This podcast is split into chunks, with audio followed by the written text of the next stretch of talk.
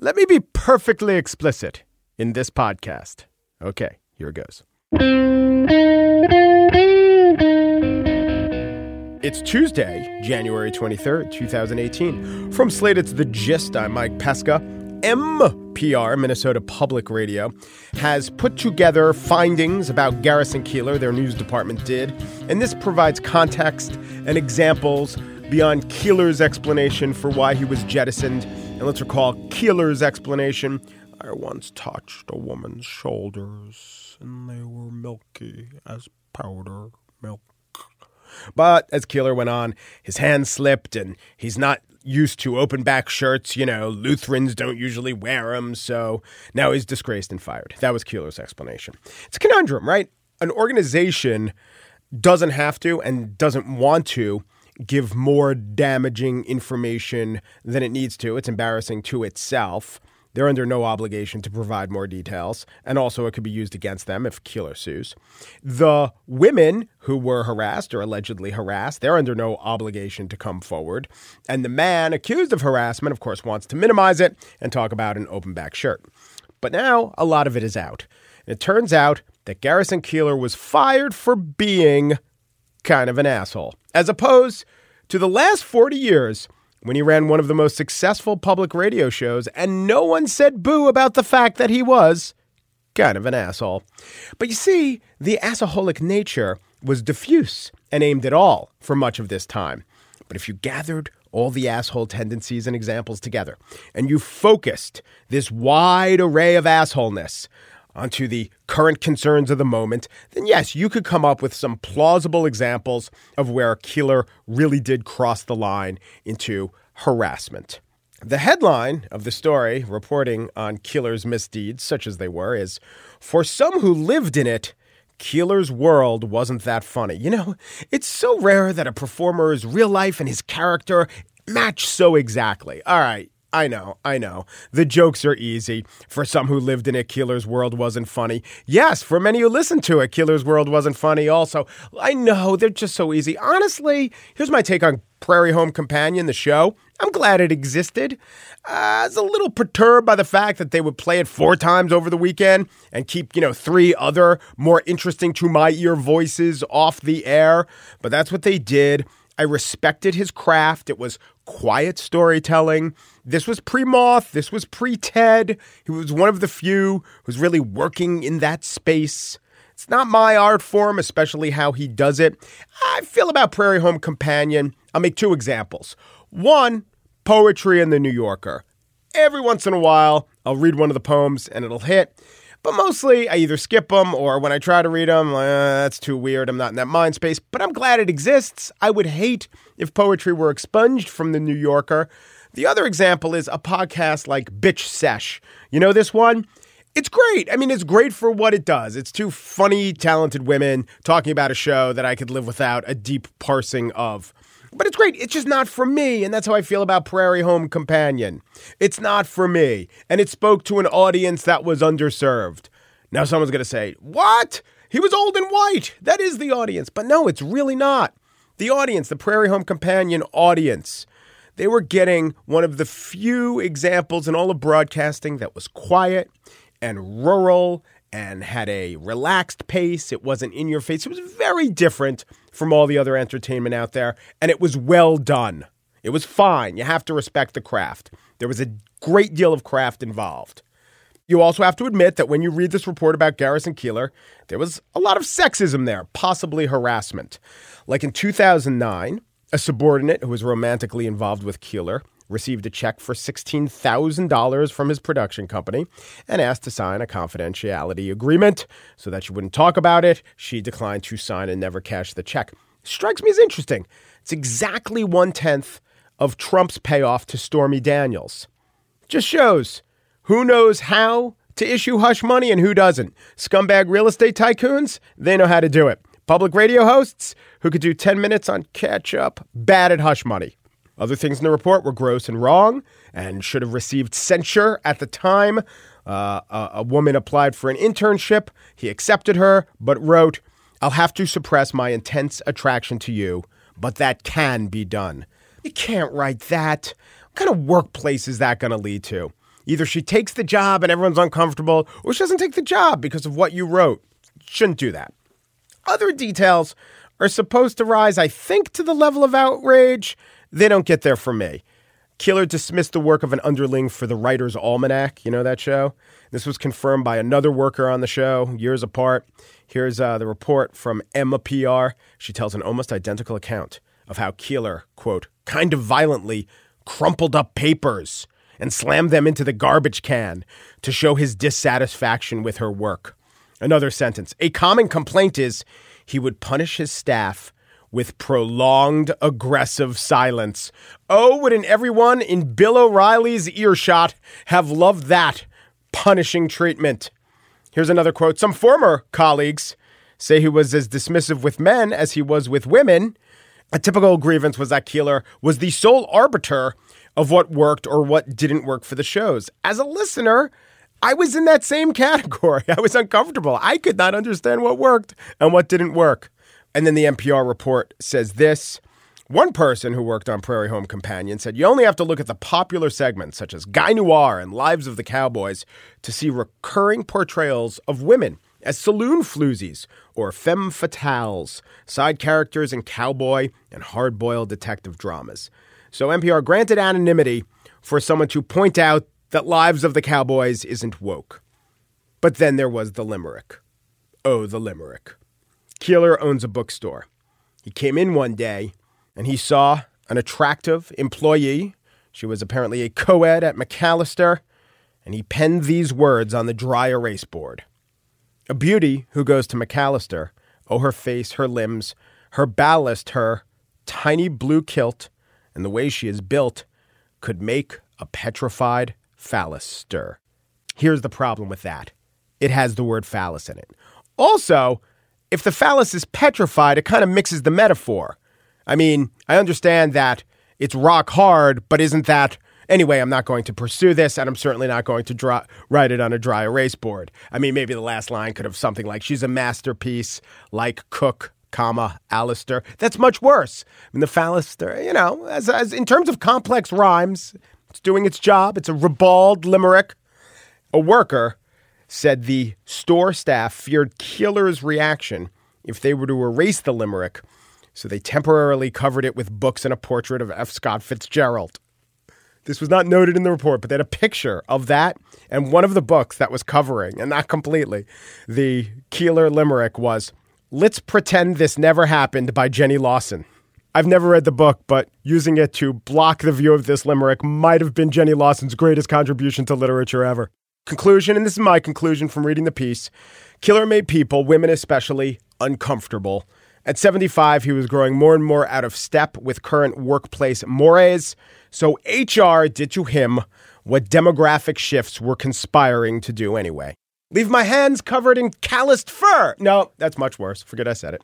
On the show today, I spiel about a case where everyone got along, and it was a woman who was uniting them. A woman in a talking stick, an ungendered talking stick. But first, you know, one thing that gets in the way of talking is a swollen tongue, which can come from eating MSG. No, it can't. Dan Pashman of the Sporkful is here to debunk everything about the myths of this sinister ingredient.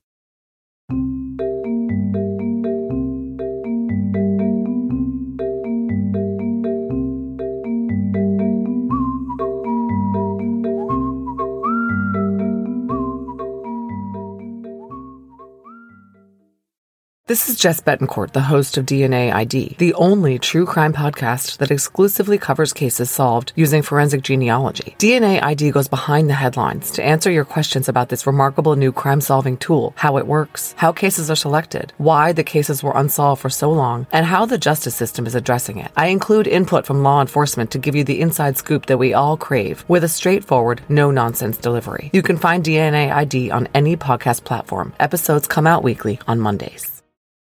If we knew three things about food that were true, growing up as I did, maybe those three things were something like fat makes you fat, greasy foods will give you pimples, and no MSG. Turns out all of them are pretty much bullshit. The no MSG part, or monosodium glutamate, a common ingredient in Chinese food, is being so bad that no MSG became the unofficial slogan of every Chinese restaurant menu that I'd ever sampled in the 1980s. No MSG was to Chinese restaurant menus as you've tried the rest, now try the best was to pizza boxes.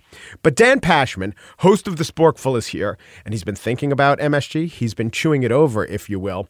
And he has, it's not actually groundbreaking, but maybe it'll change your mind about MSG. He has a new episode up about MSG, and we're going to talk about it. Hey, Dan, what's up? Hey, Mike. So, monosodium glutamate, in the episode, you break down what it is in layman's terms. What do we need to know about the actual chemical? Well, glutamate occurs naturally. It's in your body right now. It's one of the 23 amino acids you need it to live. And the other 22, go.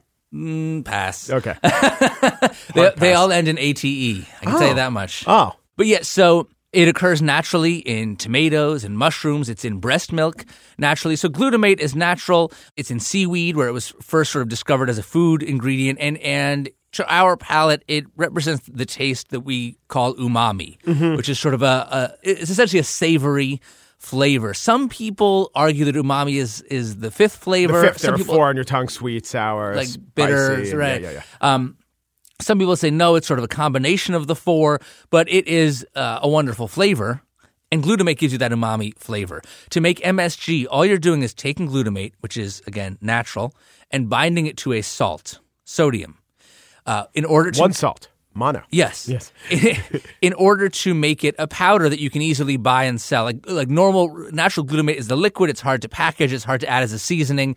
So just to make it into something that is easily packaged and shipped and sold and measured and added to foods, you bind it to a salt, so you get this white powder. Why did it become so associated with Chinese food? Well, it well it is a, a common household ingredient in a lot of Asian cuisines, uh, and glutamate, the, the umami flavor, was first sort of discovered, uh, I think, more than hundred years ago in seaweed by a Japanese researcher, uh, and so there's an association with uh, glutamate and MSG umami flavors and Asian cuisines. I think that when the American Chinese takeout restaurant began to flourish, in a variety of ways, traditional Chinese food was dumbed down and bastardized for American palates. We wanted this Chinese food to be super fast and super cheap. Yes. And in order to do that, you need to take a lot of the more complex techniques involved in layering different flavors in Chinese and Asian foods and dumb those down too. Mm-hmm. And one way to get something that approximates that is like, well, if your grandmother used these 15 ingredients in this order and then a teaspoon of MSG, you don't really have the time or the money to do that complicated time honored process. Instead, just put a lot more MSG in and hope for the best.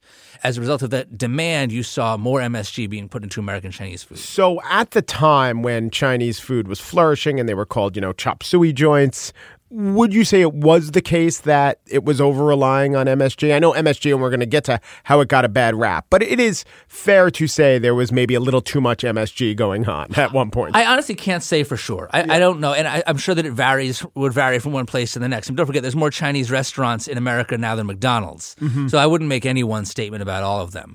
But it's meant to be a flavor enhancer used in moderation. It's possible some are relying on it too much, but I, I think that when you talk about people who claim to have a sensitivity to it, and we'll talk more, but but um, one theory, and this has not been shown by science, but one theory could be that there's some combination of if a place uses a little too much of it and you are unaccustomed to eating it, Mm-hmm. perhaps it could provoke a reaction. So people began to tell themselves, and you trace where this really started. This panic, this MSG panic started, that MSG gave them headaches and also swolled their tongues up.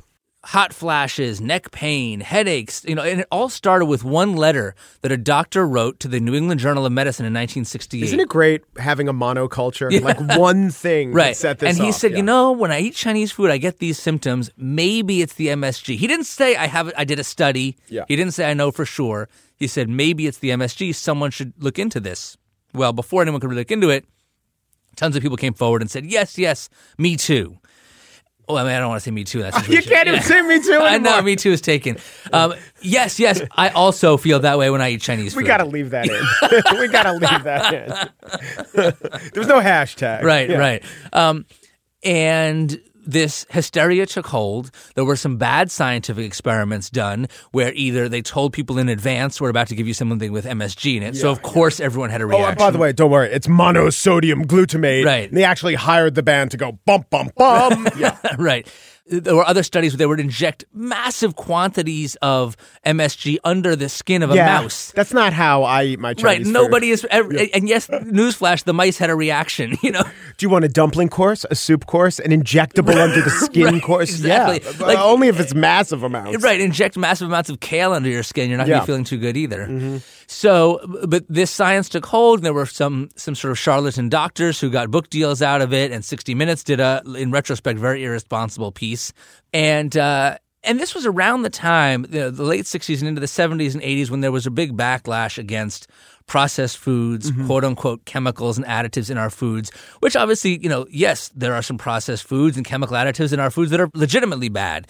But there was such a hysteria that anything that was created through any man made process sort of got swept up Yes. in that hysteria. Oh, it's a bunch of things going on. One, we're not that used to the taste to begin with. Two, the exoticness of the cuisine to us. You know, this isn't talking about MSG in American food. Three, I think the the label monosodium glutamate it sounds extra chemically. And four, the power of suggestion that was happening everywhere. Right. We as humans are pretty ill adept at uh, battling back those factors. That's right. And the other big factor, which you sort of touched on, which we get into in detail in this episode of The Sporkful, is xenophobia Yeah. and flat out racism. You talk about it, there, there was a perception, especially then. Uh, sure, I'm sure you heard people joke about it when you were a kid, as did I. Like, who knows what they're serving in these Chinese restaurants? Maybe it's cats, maybe it's dogs. Yeah. Um, there was this idea that these sneaky Asians were putting something in the food that we didn't understand and therefore must be bad for us.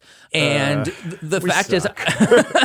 and and I talked to a Vietnamese chef, I talked to a Chinese American food writer in this episode, and they said we grew up eating MSG all the time. One of them said.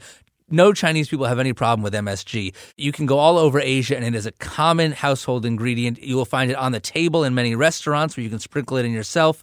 And the idea that people here are so freaked out about it more than anything just strikes them as stupid. You said that MSG was maybe a cheaper, quicker way, as as much as it's on the table. Maybe it's not the most artisanal way to get the umami flavor in the food. So that seems to me that we are at cross currents in terms of acceptance of this rather simple chemical.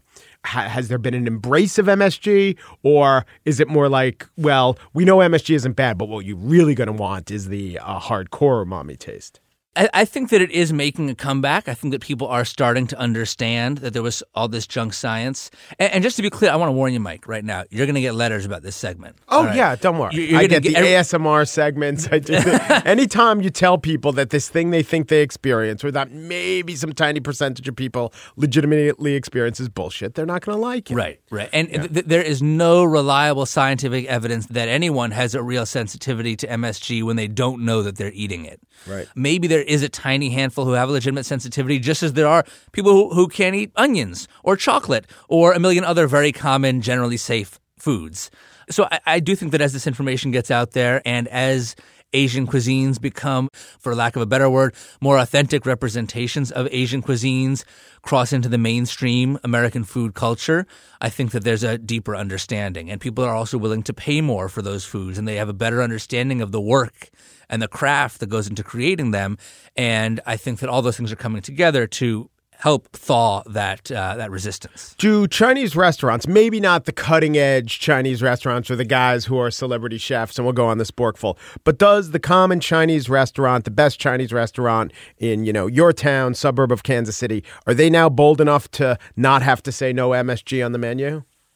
I, I, I think it probably varies from one to the next. I mean, I, I haven't seen exact research on it. My my sort of anecdotal from working on this story was that um, some of them say no MSG and mean it. Some of them say MSG and put the MSG in anyway. Yeah. And some of them are cooking with MSG and don't say one way or the other. Right. The most ethical thing to do is to use MSG and probably not tell people you use Well, it. and that's what I do at my house. Yeah. Okay, and I talk about this in the episode. People are very upset. And look, when I have new guests over to my home, I, I always ask, does anyone have any restrictions, allergies, etc.? If you were to say to me, I can't have MSG, I'm, I have migraines or whatever, I'm deathly allergic, I wouldn't put MSG in the food, Right. even though the science is not on your side. Right. By the same token, if you have someone who's kosher over your house, you don't think, you know, mixing some cheese or some dairy with a meat is going to kill them, but you know, it's their belief. So it's more of a belief system. Right, more like out of respect for Mm-hmm, your beliefs. Um, but if, if I asked you, are there any foods you can't eat, and you did not say MSG, Yeah. I would probably cook you something because I love I put MSG in many things that I cook. I would probably put the MSG in your food, but then I wouldn't. If you said, "Oh, this is delicious," what is it? I would list you the ingredients. I would not say there was MSG in it because then immediately your head would start pounding. Why were you criticized for that? I, I didn't make it 100% clear in the podcast that I would not give it to someone if they said it was their allergy. Right. I just sort of said, look, if you come to my house for dinner, I'm probably going to serve you something with MSG in it. And I'm probably not going to tell you. Even if it's ice water. All right, what's coming up on the Sporkful and live Spork, or what do you ask Mimi? Oh, well, we, we, we, we've been doing a live series called uh, Ask Mimi. It's going to be turned into a podcast. It's an advice show starring Mimi Sheraton. She's this amazing 92 year old legendary food critic. She gives advice on food and life. We got shows coming up at Union Hall. It's going to be amazing. We did an episode of The Sporkful recently. Um, we featured a woman who's been struggling in recovery from an eating disorder. We tracked her progress over the course of a year. She recorded audio journals for us, and, and uh, I learned a lot from speaking with her. And also, we had this sort of interesting side note about um, the role that food media and careers in food, the correlation between that and eating disorders. And there's some interesting research on that that we also got into. You really do a lot of stuff around eating, just the culture of eating. You should get a James Beard Award. You do things that are not even about how food tastes. You do things about culture. You do things about profession.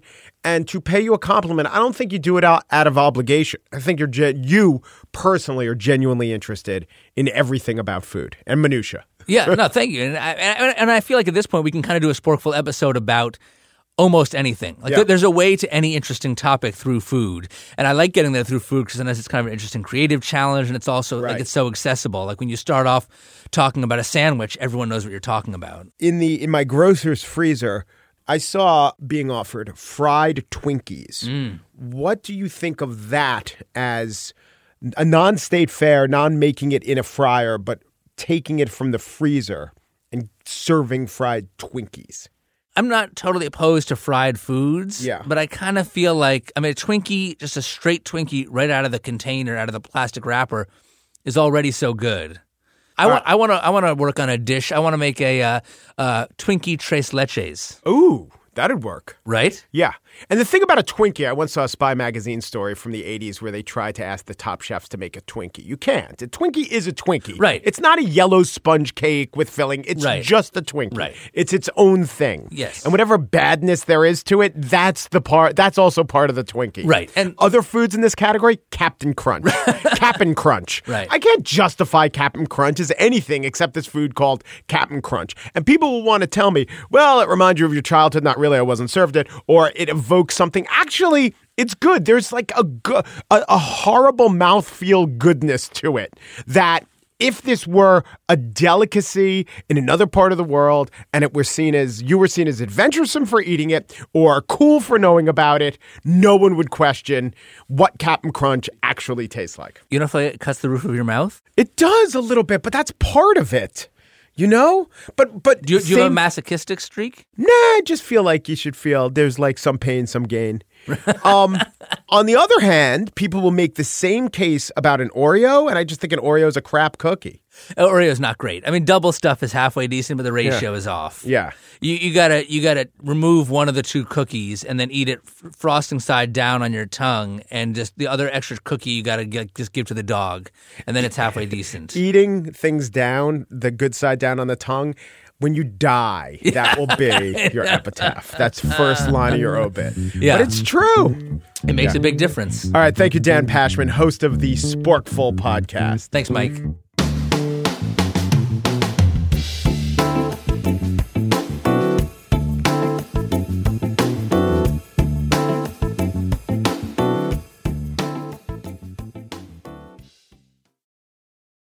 And now the spiel. The Republican base has had it with McConnell. Liberals are pretty miffed at Schumer. And it also seems on a personal level, Schumer doesn't like McConnell. McConnell doesn't like Schumer.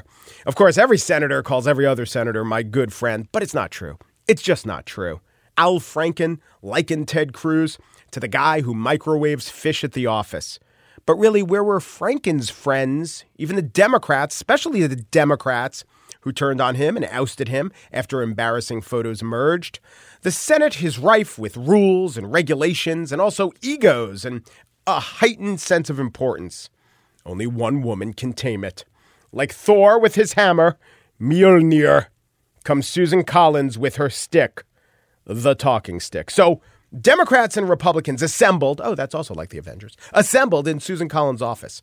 And they all wanted to talk at once, but they couldn't talk without holding the stick. And this is where they negotiated the end of the shutdown. She would pass the stick around, and whoever had the stick would give their ideas. And they decided shutting down the government stupidly for 69 hours or however much it was wasn't great because of the stick. I'm gonna gonna cite the stick as Susan Collins did. She held the multicolored beaded stick and talked because it is the talking stick to ABC News. Senator Heidi Heitkamp a few years ago gave me an African talking stick that is used by a tribe that is in Kenya and in the uh, in the Sudan region, and it is used by the tribe to control the debate when they have meetings. Sometimes things went wrong. Big egos, geriatric senators more used to walking sticks than talking sticks. At one point, Lamar Alexander takes the stick, tosses it. Was it in anger? Was it in comity? Who knows? Different reporting would have you believe different things. Tosses it to Mark Warner. Boom! Chips a glass elephant. So wrote Nostradamus. And the stick shall smite the betusked beast of the east, and the great chamber shall shudder and then pass a continuing resolution until February 8th. Talking sticks, good idea. I went to order one online. I'm not kidding. Maasai talking stick, $35 plus shipping. This beautiful and useful piece is a talking stick. It's made by the Maasai people of Kenya. The Maasai are an ancient people, although not the current ones, who are known for their intricate beadwork. The talking stick is an ancient tool of communication. And there, under the talking stick, in the people also bought section, Maasai spear gives the talking stick just a little more oomph. Ironically, it was in the service of ending a shutdown, touched off in part when the president referred to the continent of Africa as containing shithole countries, that a totem from Africa was used. It aided in the peace. Can we take a talking stick to the president's Twitter account? You know who else needs a talking stick? And, and these people are so close to Africa, just right across the Red Sea Saudi Arabia and Qatar from the New York Times. In September, at the normally soporific meetings of the Arab League in Cairo. You speak for yourself, New York Times. Saudi and Qatari diplomats exchanged barbed epithets like rabid dog and heated accusations of treachery and even cruelty to camels. When I speak, you shut up, yelled Qatar's Minister of State for Foreign Affairs. No, you're the one who should shut up, said his Saudi counterpart. I have the audio. Let me let me translate. This is real. Qatar Minister of Foreign Affairs speaks first, calls the Saudi quite threatening, but I don't think he's actually capable. Saudi, no, I am more capable. No, you aren't. No, no, no. When I'm speaking, be quiet. No, you be quiet. Sir, sir, please learn. Mr. Chairman, giving the mic to Qatar. Once more, you will force us to respond his finger jabbing. I'm not trying to say anything against you, but allowing Qatar to talk again will make the four countries respond. If you want us to stay till the morning, I don't mind. I don't mind either. Okay, that, that's that's something. But what about that part with the camels? You can't just throw that out there. Camels came into it. Yes, remember we reported on this. Due to the spat between Qatar and the Saudis, camels were barred from their usual grazing areas. Poor camels. Camels don't care for you, you human, you uh, you Qatari or Saudi. They're all the same to camels. They hate all of us. They want to kick at us and spit at us. So I dove further, and it turns out what the uh, Qatari's Minister of State for Foreign Affairs said was even the animals were not spared. You sent them out savagely he said, referring to the thousands of camels left stranded on the border between Qatar and Saudi Arabia after borders were closed. All right, that exchange happened in September. So here we are in January, and guess what? There's more breaking camel news. It is about a camel beauty contest the Saudis are putting on. We, we reported on past camel beauty contests, but this one comes rife with scandal. The camels on show here are being judged on the size of their lips, cheeks, heads, and knees, and competition is fierce. So fierce, in fact, that a dozen camels have been disqualified because their handlers used Botox to make them more attractive. Botox. Botox on a camel. You could put lipstick on a pig and it's still a pig, but if you put Botox on a camel, that is grounds for dismissal. I tell you, it's a crazy world we live in. All I could do is sit back and marvel. Here, you hold the talking stick.